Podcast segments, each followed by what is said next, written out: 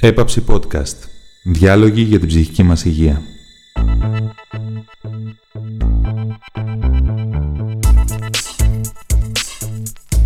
Σε αυτό το επεισόδιο, η Αγγελική Σπανού συνομιλεί με τη Μαρίνα Οικονόμου,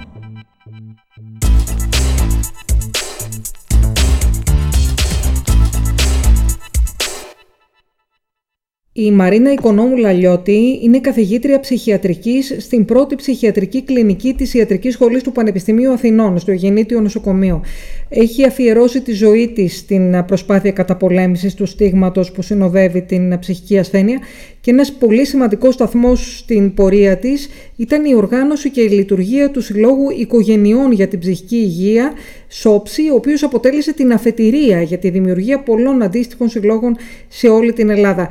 Ε, δεν έχει και μεγάλη σημασία να παρουσιάσω εγώ αναλυτικά το κλινικό, διδακτικό και ερευνητικό της έργου, γιατί έχει αμέτρητες ξενόγλωσσες και ελληνικές ε, ε, δημοσιεύσεις. Θα μπορούσα να πω σχηματικά ότι είναι η εθνική μας ψυχίατρος, αν και η ίδια νομίζω δεν θα το δεχόταν εύκολα. Έτσι δεν είναι κυρία Οικονόμου; Ακριβώς, καθόλου εύκολα δεν το δέχομαι αυτό.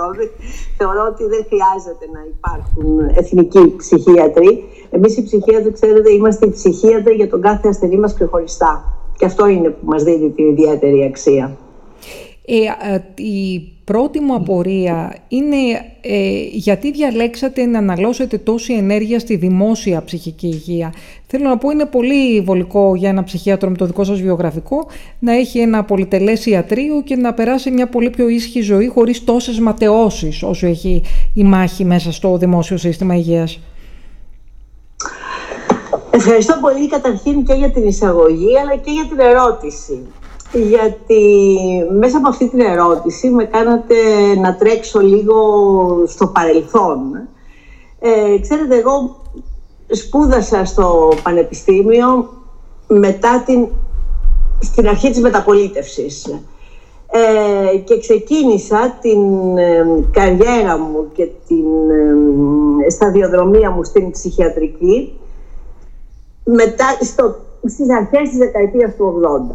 Τι σημαίνει αυτό; Ε, το κλίμα της εποχής ε, έπαιξε πολύ σημαντικό ρόλο στη διαμόρφωση των στάσεων και των ε, πεπιθήσεών μας γύρω από τα θέματα της υγείας και ειδικότερα τα θέματα της ψυχικής υγείας. Και εκείνη την περίοδο τα προβλήματα στην ψυχιατρική στη χώρα μας ήταν τεράστια μην ξεχνάτε ότι το ψυχιατρίο της Λέρου και η μέχρι τότε πορεία του ε, έπαιξε καταλητικό ρόλο στο να αποδομηθεί το ελληνικό σύστημα ψυχιατρικής περίθαλψης, να κατηγορηθεί η χώρα μας για καταπάτηση ανθρωπίνων δικαιωμάτων ε, αναφορικά με τους ασθενείς ε, που νοσηλευόντουσαν στο ψυχιατρίο της Λέρου, ξεκίνησε μια τεράστια ε, μεταρρύθμιση θα έλεγα. Στηρίχθηκε αυτή η μεταρρύθμιση στην αποασιοποίηση του ψυχιατρίου της Λέρου.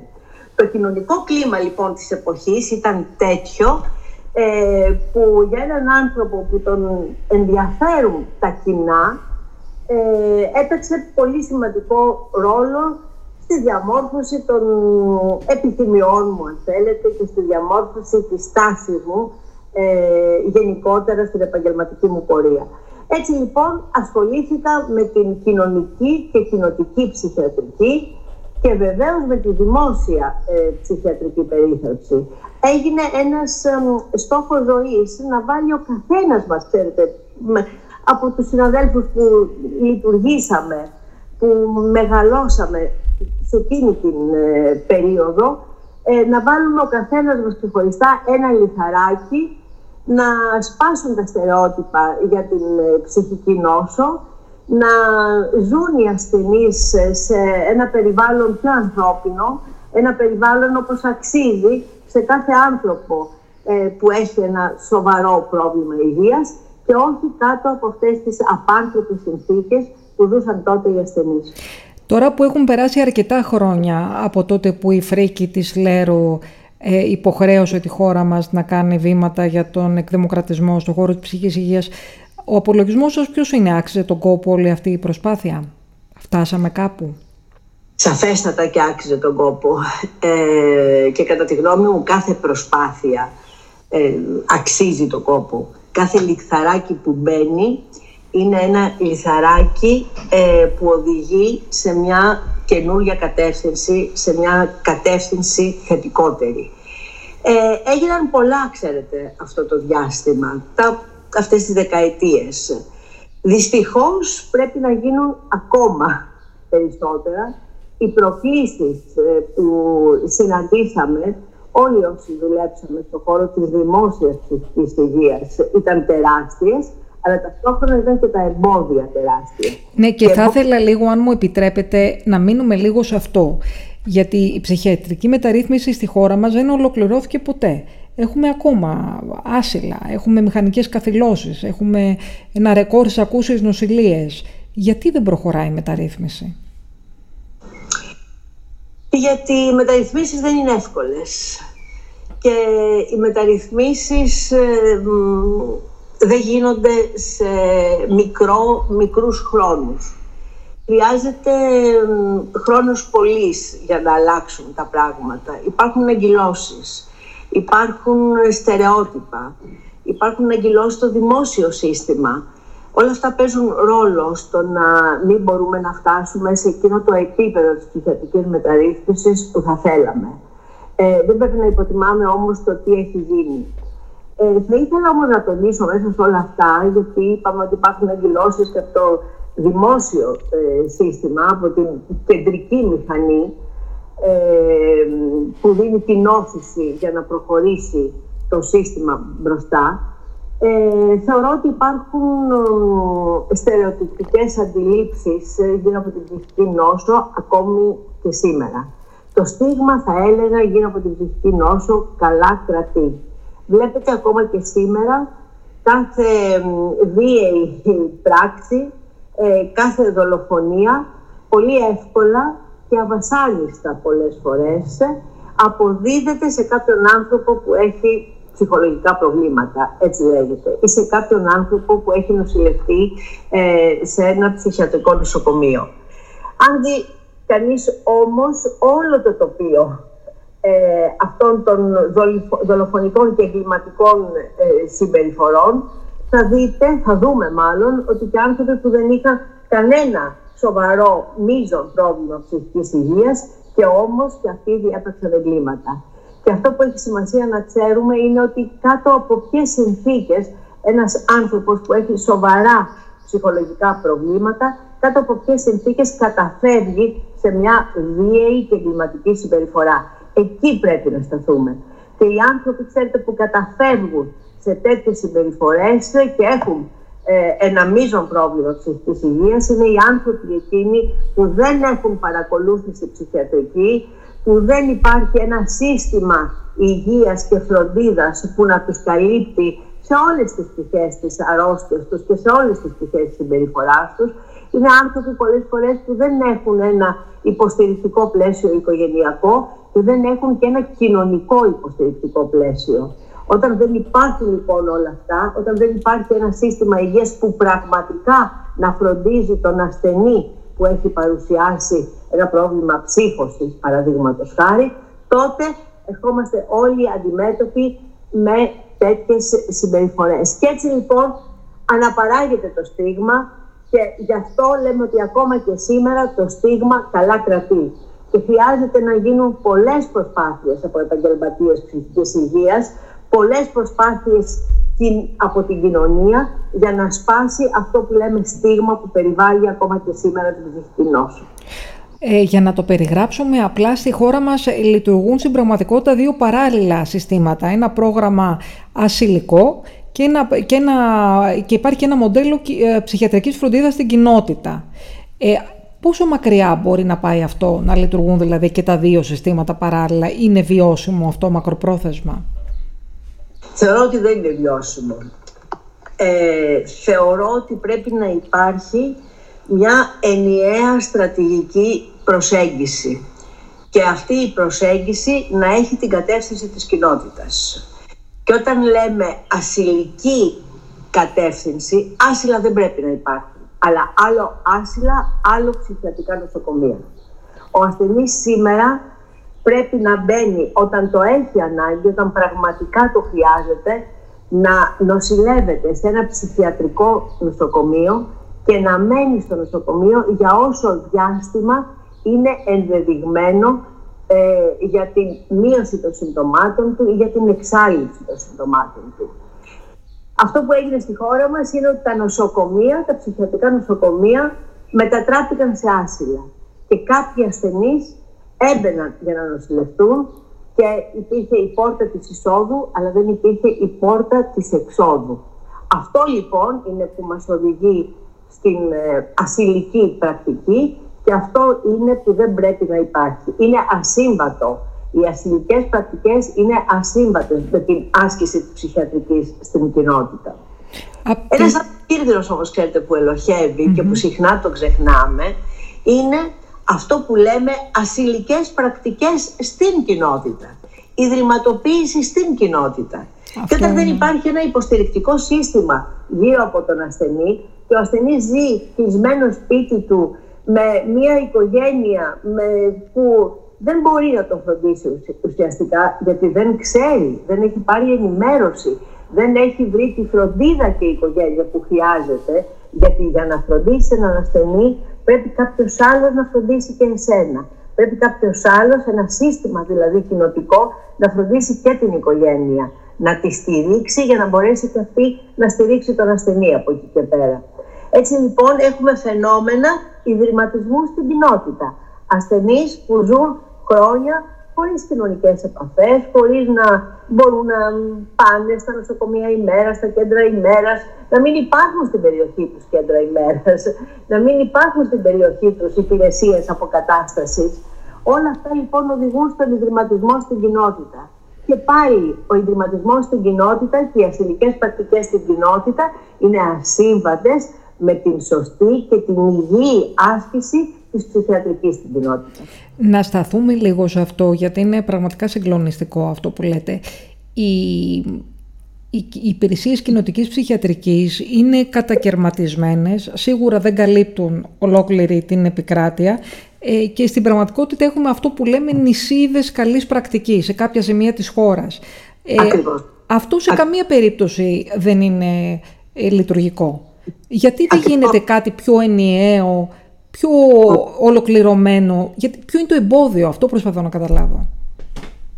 Ε, είπα ότι το εμπόδιο από τη μια είναι η στάση της κοινωνίας απέναντι στην ψυχική νόσο και το άλλο, πολύ σημαντικό ε, εμπόδιο είναι οι αγκυλώσεις του συστήματος και οι ανεπάρκειες του συστήματος ψυχιατρικών υπηρεσιών και υπηρεσιών ψυχικής υγείας. Ξέρετε, υπάρχουν ακόμα και σήμερα που όπως είπα έχουν γίνει προσπάθειες στην κατεύθυνση της ε, ψυχιατρικής μεταρρύθμισης. Υπάρχουν ακόμα και σήμερα πολύ μεγάλες γεωγραφικές ανισότητες, αλλά και οι οικιακές ανισότητες. Ε, περιπτώσεις ε, που σε μερικές περιοχές, μερικές περιοχές μάλλον, έχουν πολλές υπερτροφικές θα έλεγα υπηρεσίες ψυχικής υγείας και άλλες περιοχές της χώρας μας που δεν έχουν σχεδόν καμία υπηρεσία ψυχικής υγείας και πρέπει να ταξιδέψει κανείς σε άλλο νομό για να βρει ε, τη στοιχειώδη, την υποτυπώδη ψυχιατρική φροντίδα και περίθαλψη. Και μετά αυτό που είναι επίσης πολύ σημαντικό, γιατί μιλάμε τους, για τους ενήλικες, μιλάμε για τους ε, ανθρώπους που έχουν μια χρόνια και σοβαρή ψυχική νόσο, αλλά δεν μιλήσαμε για τα παιδιά και δεν μιλήσαμε για τους ηλικιωμένους για την ελληνική οικογένεια δηλαδή. Τα προβλήματα που παρουσιάζονται σε κάθε ελληνική οικογένεια. Υπάρχουν ανεπαρκείς παιδοψυχιατρικές υπηρεσίες και υπάρχουν επίσης ανεπαρκείς ε, υπηρεσίες για τους ηλικιωμένους. Βλέπουμε το φαινόμενο της άνοιας, πόσο αυξάνεται στην εποχή μας, κάτι σημαίνει αυτό και δεν έχουμε τις αντίστοιχες υπηρεσίες για να καλύψουμε αυτή την πολύ μεγάλη ακόμα στη χώρα μας ηλικιακή ομάδα των ασθενών. Ε, λένε ότι τώρα με την πανδημία υπάρχει μία ευκαιρία μέσα σε όλο αυτό το κακό που έγινε. Μιλούν για πανδημία ψυχικής υγείας είναι της μόδας, να σας το πω απλά, το να ασχολείται κανείς με την ψυχική υγεία και υπάρχουν και κονδύλια μέσω του Ευρωπαϊκού Ταμείου Ανάκαμψης. Πιστεύετε ότι ίσως είναι αυτή μια δυνατότητα για να προχωρήσει η ψυχιατρική μεταρρύθμιση στη χώρα μας και να καλυφθούν όλες αυτές οι ανάγκες που περιγράψατε; Ε, μέσα στο χαμό, θα έλεγα, της πανδημίας, πραγματικά προέκυψαν και κάποιες καινούργιες υπηρεσίες ή γεννήθηκαν προκλήσεις που θεωρώ ότι μπορεί να έχουν ως αποτέλεσμα τη δημιουργία νέων υπηρεσιών ψυχικής υγείας που θα καλύψουν πραγματικές ανάγκες. Θα ήθελα να πω ότι μέσα σε αυτό το χαμό της πανδημίας, γιατί δεν πρέπει να ξεχνάμε ε, την ενθύμηση του θανάτου που καθημερινά μας έφερνε αντιμέτωπους η πανδημία, δεν πρέπει να το ξεχνάμε αυτό, και όταν υπάρχει κάπου θάνατος, γύρω-γύρω για αυτούς που μένει, μένει και το πρόβλημα ψυχικής υγείας. Υπάρχει μια αντίδραση στο θάνατο και μόνο η διαδικασία πένθους που πρέπει να περάσει ένας άνθρωπος είναι μια δύσκολη, μια πολύ επώδυνη διαδικασία.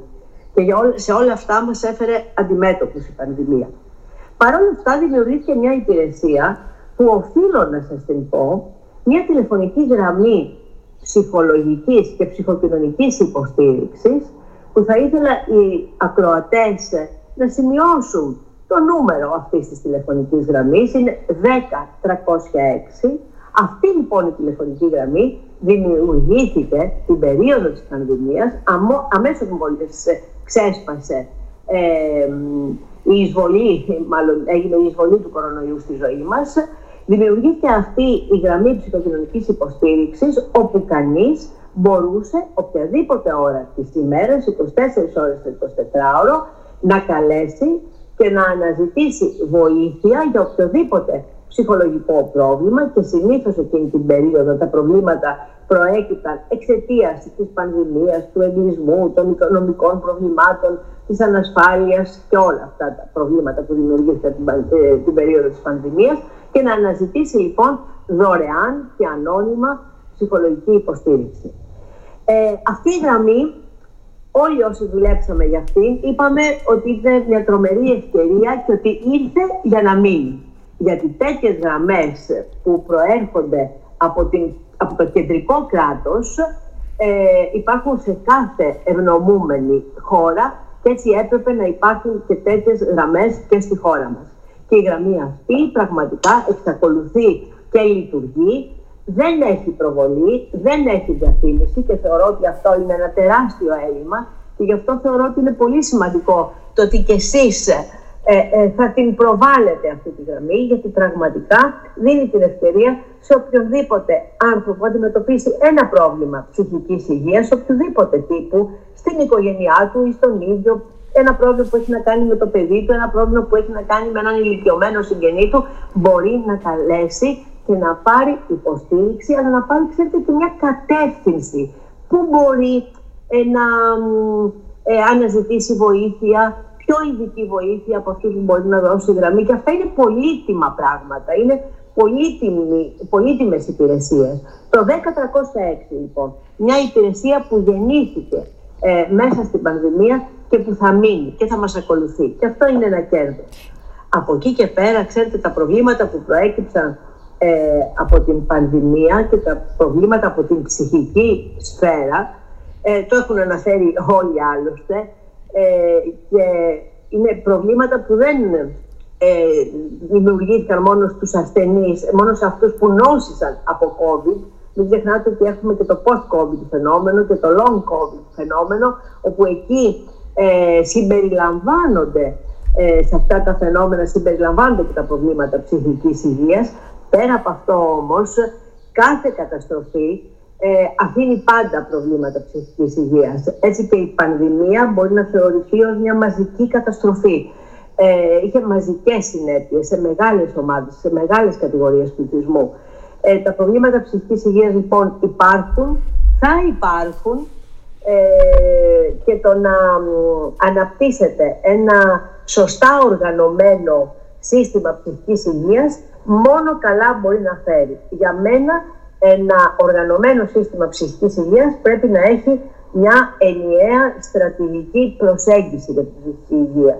Και αυτή δεν μπορεί να είναι άλλη παρά από την άσκηση της ψυχιατρικής στην κοινότητα. Εκεί που δημιουργούνται τα προβλήματα, γιατί στην κοινότητα δημιουργούνται τα προβλήματα, στο σπίτι του καθενός μας ε, δημιουργούνται τα προβλήματα. Εκεί λοιπόν που δημιουργούνται τα προβλήματα, εκεί ακριβώς και πρέπει να λυθούν τα προβλήματα. Να πάμε λίγο στο πολύ σκληρό κομμάτι αυτής της ε, υπόθεσης. Ε, αν κάποιος εμφανίσει συμπτώματα ψυχικής ασθένειας και χρειάζεται επιγόντως διάγνωση και επιγόντως μια θεραπευτική προσέγγιση να αρχίσει το ταξίδι. μπορεί να το κάνει άμεσα και δωρεάν και εύκολα. Ε, πολύ σπουδαία ερώτηση. Πραγματικά πολύ σπουδαία ερώτηση. Δυστυχώς. Που είναι ε, δυστυχώς που δεν μου είναι καθόλου εύκολο να την απαντήσω. Γιατί όπως σας είπα, υπηρεσίες υπάρχουν, ε, υπάρχουν όμως τεράστιες ανισότητες και γεωγραφικές και ηλικιακές ανισότητες. Όταν κάποιος παρουσιάσει ένα πρόβλημα ψυχικής ε, υγείας και είναι ένα επίγον πρόβλημα, βρεθεί σε μια κατάσταση κρίσης, αυτό που μπορεί να κάνει είναι να πάει στο εφημερεύον νοσοκομείο. Αλλά ξέρετε ποια περιστατικά θα πάνε στο εφημερεύον ψυχιατρικό νοσοκομείο. Τα πολύ βαριά περιστατικά και πολλές φορές ακόμα και περιστατικά που το έχουν πραγματικά ανάγκη, οι συγγενείς τους δεν θα τα πάνε εύκολα στο ψυχιατρικό νοσοκομείο. Αν εφημερεύει δηλαδή το ψυχιατρικό νοσοκομείο Αττικής ή ε, το δρομοκαΐτιο, δεν θα τα πάνε εύκολα οι συγγενείς. Ακριβώς λόγω του στίγματος. Θα προτιμήσουν να πάνε σε ένα γενικό νοσοκομείο που θα έχει και ψυχιατρική κλινική. Ε, η λύση όμως δεν δίδεται μέσα από τα νοσοκομεία. Η λύση δίδεται μέσα από τις υπηρεσίες που πρέπει να είναι ε, στην κοινότητα και διάσπαρτες στην κοινότητα, να καλύπτουν όλες τις περιοχές, όλες τις περιφέρειες, αν θέλετε, της χώρας. Γιατί η λύση δεν είναι να αντιμετωπιστεί μια κρίση. Η κρίση θα αντιμετωπιστεί και μπορεί να αντιμετωπιστεί ε, με κάποιο φάρμακο. Το θέμα είναι τι θα γίνει μετά. Και το μεγάλο θέμα είναι αυτό που λέμε η θεραπευτική συνέχεια. Πηγαίνει κάποιος σε μια κρίση, με μια κρίση στο νοσοκομείο, το θέμα είναι ποια θα είναι η συνέχεια και σε ποια υπηρεσία στη γειτονιά του θα μπορεί να πάει για να αντιμετωπίσει πιο συνολικά και πιο ολοκληρωμένα το πρόβλημα.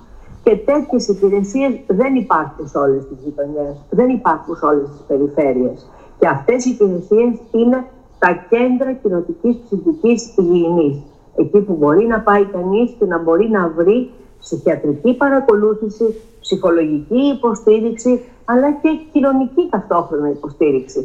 Ε, λοιπόν, ακόμα υπάρχει έλλειμμα σε αυτές τις κοινοτικές υπηρεσίες. Είναι ανεπαρκή σε αριθμό στη χώρα μας και δεν μπορούν να καλύψουν όλες τις ανάγκες του πληθυσμού.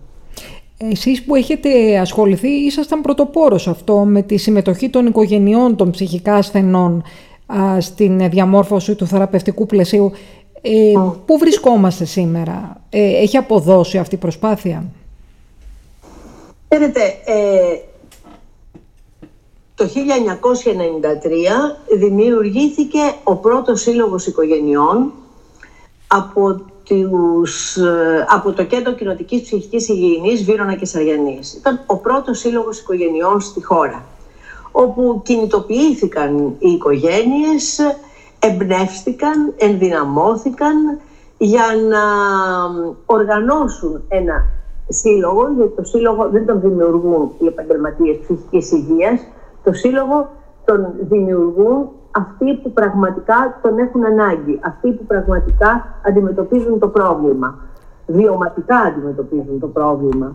Οι επαγγελματίες ψυχικής υγείας πρέπει να είναι αυτοί που θα εμπνεύσουν και θα ενδυναμώσουν τις οικογένειες να βγουν από το καβούκι τους, να μιλήσουν ανοιχτά για την ψυχική νόσο τους συγγενείς τους, να σπάσουν το στίγμα, να οργανωθούν και να διεκδικήσουν.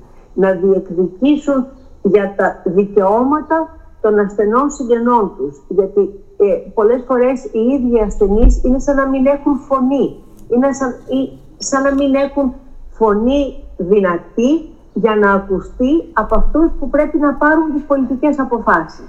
Έτσι λοιπόν η οργάνωση των οικογενειών είναι κάτι πάρα πολύ σημαντικό. Ο πρώτος σύλλογος έγινε το 1993. Σήμερα ε, έχουμε περίπου 20 συλλόγους οικογενειών στην Ελλάδα ε, και αποτελούνται αυτοί οι σύλλογοι από οικογένειες που έχουν σπάσει το φράγμα του στίγματος, που είναι οργανωμένες, που διεκδικούν για τα δικαιώματα των ασθενών τους και ταυτόχρονα δίνουν βοήθεια και στήριξη σε άλλες οικογένειες που αντιμετωπίζουν παρόμοια προβλήματα. Και ξέρετε, άλλο να δίνει βοήθεια ε, ένας άνθρωπος που έχει ζήσει το πρόβλημα και άλλο να το δίνει μόνο ο γιατρός, ο ψυχίατρος ή ο ψυχολόγος. Οι οικογένειες θα σταθούν πολύ στα λόγια των άλλων οικογενειών που βιώνουν και αυτές παρόμοια προβλήματα. Έτσι λοιπόν έχει πολύ μεγάλη σημασία η οργάνωση των οικογενειών. Θέλω να σας πω ότι σε πολλές χώρες του κόσμου δεν αρκεί μόνο να δημιουργούνται σύλλογοι οικογενειών. Χρειάζεται να γίνει ένα κίνημα από αυτές τις οικογένειες. Ένα κίνημα ενημέρωσης, ευαισθητοποίησης της κοινωνίας ότι αυτοί οι άνθρωποι που έχουν μια σοβαρή ψυχική νόσο είναι άνθρωποι, είναι άνθρωποι που έχουν μια νόσο και χρειάζονται τη φροντίδα της κοινωνίας από τη μια, τη φροντίδα της πολιτείας μάλλον από τη μια, αλλά και τη στήριξη και την ανοχή και τη φροντίδα της κοινωνίας. Και πρέπει να σπάσει το στίγμα και οι αρνητικές απόψεις, οι προκαταλήψεις γύρω από την, ε, ε, γύρω από την ψυχική νόσο. Δεν θα σας έλεγα ότι είμαι ευχαριστημένη από το, είμαι ικανοποιημένη από το κίνημα των οικογενειών στη χώρα μας. Θεωρώ ότι έχουν πολλά ακόμη να γίνουν και ότι είναι μια πρόκληση και για την κοινωνία, όχι μόνο για το δημόσιο σύστημα υγείας. Ξέρετε, υπάρχουν πολλές οργανώσεις γύρω από τα παιδιά. Ε, και πολύ καλά, γιατί και τα παιδιά είναι ανήμπορα, ανήκουν σε εκείνη την ηλικιακή κατηγορία που δεν μπορούν να έχουν φωνή και δεν μπορούν να έχουν μια φωνή δυνατή και ηχηρή. Και πρέπει κάποιοι άλλοι να συνηγορήσουν για αυτά. Πρέπει κάποιοι άλλοι να υπερασπιστούν τα δικαιώματά τους. Δεν υπάρχουν όμως πολλές οργανώσεις συνηγορίας, πολλές οργανώσεις στήριξης των ψυχικά ασθενών, επειδή ακριβώς υπάρχει το στίγμα. Άρα και η κοινωνία πρέπει να κάνει πολλά. Η κοινωνία δεν αρκεί μόνο να ανέχεται πρέπει να στέκεται δίπλα σε αυτούς τους ανθρώπους που είναι και αυτοί ασθενείς. Και δεν πρέπει να ντρεπόμαστε να λέμε τη λέξη ασθενείς. Είναι άνθρωποι που υποφέρουν. Είναι άνθρωποι που έχουν ανάγκη βοήθειας και πρέπει να αναζητούν τη βοήθεια. Και πολλές φορές η αρρώστια τους είναι τέτοια που τους κάνει να μην αναζητούν βοήθεια. Γιατί δεν αναγνωρίζουν ότι είναι άρρωστοι. Εκεί είναι που πρέπει να παίξει ρόλο η οικογένεια και εκεί είναι που πρέπει να παίξει ρόλο και η κοινωνία.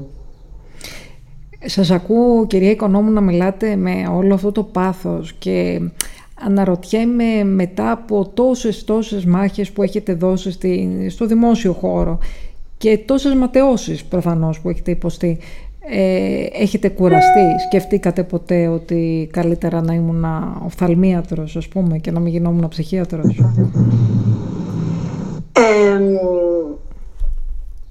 Φυσική κούραση υπάρχει. Ψυχολογική κούραση επίσης υπάρχει. Αυτό που δεν υπάρχει είναι το λεγόμενο burnout.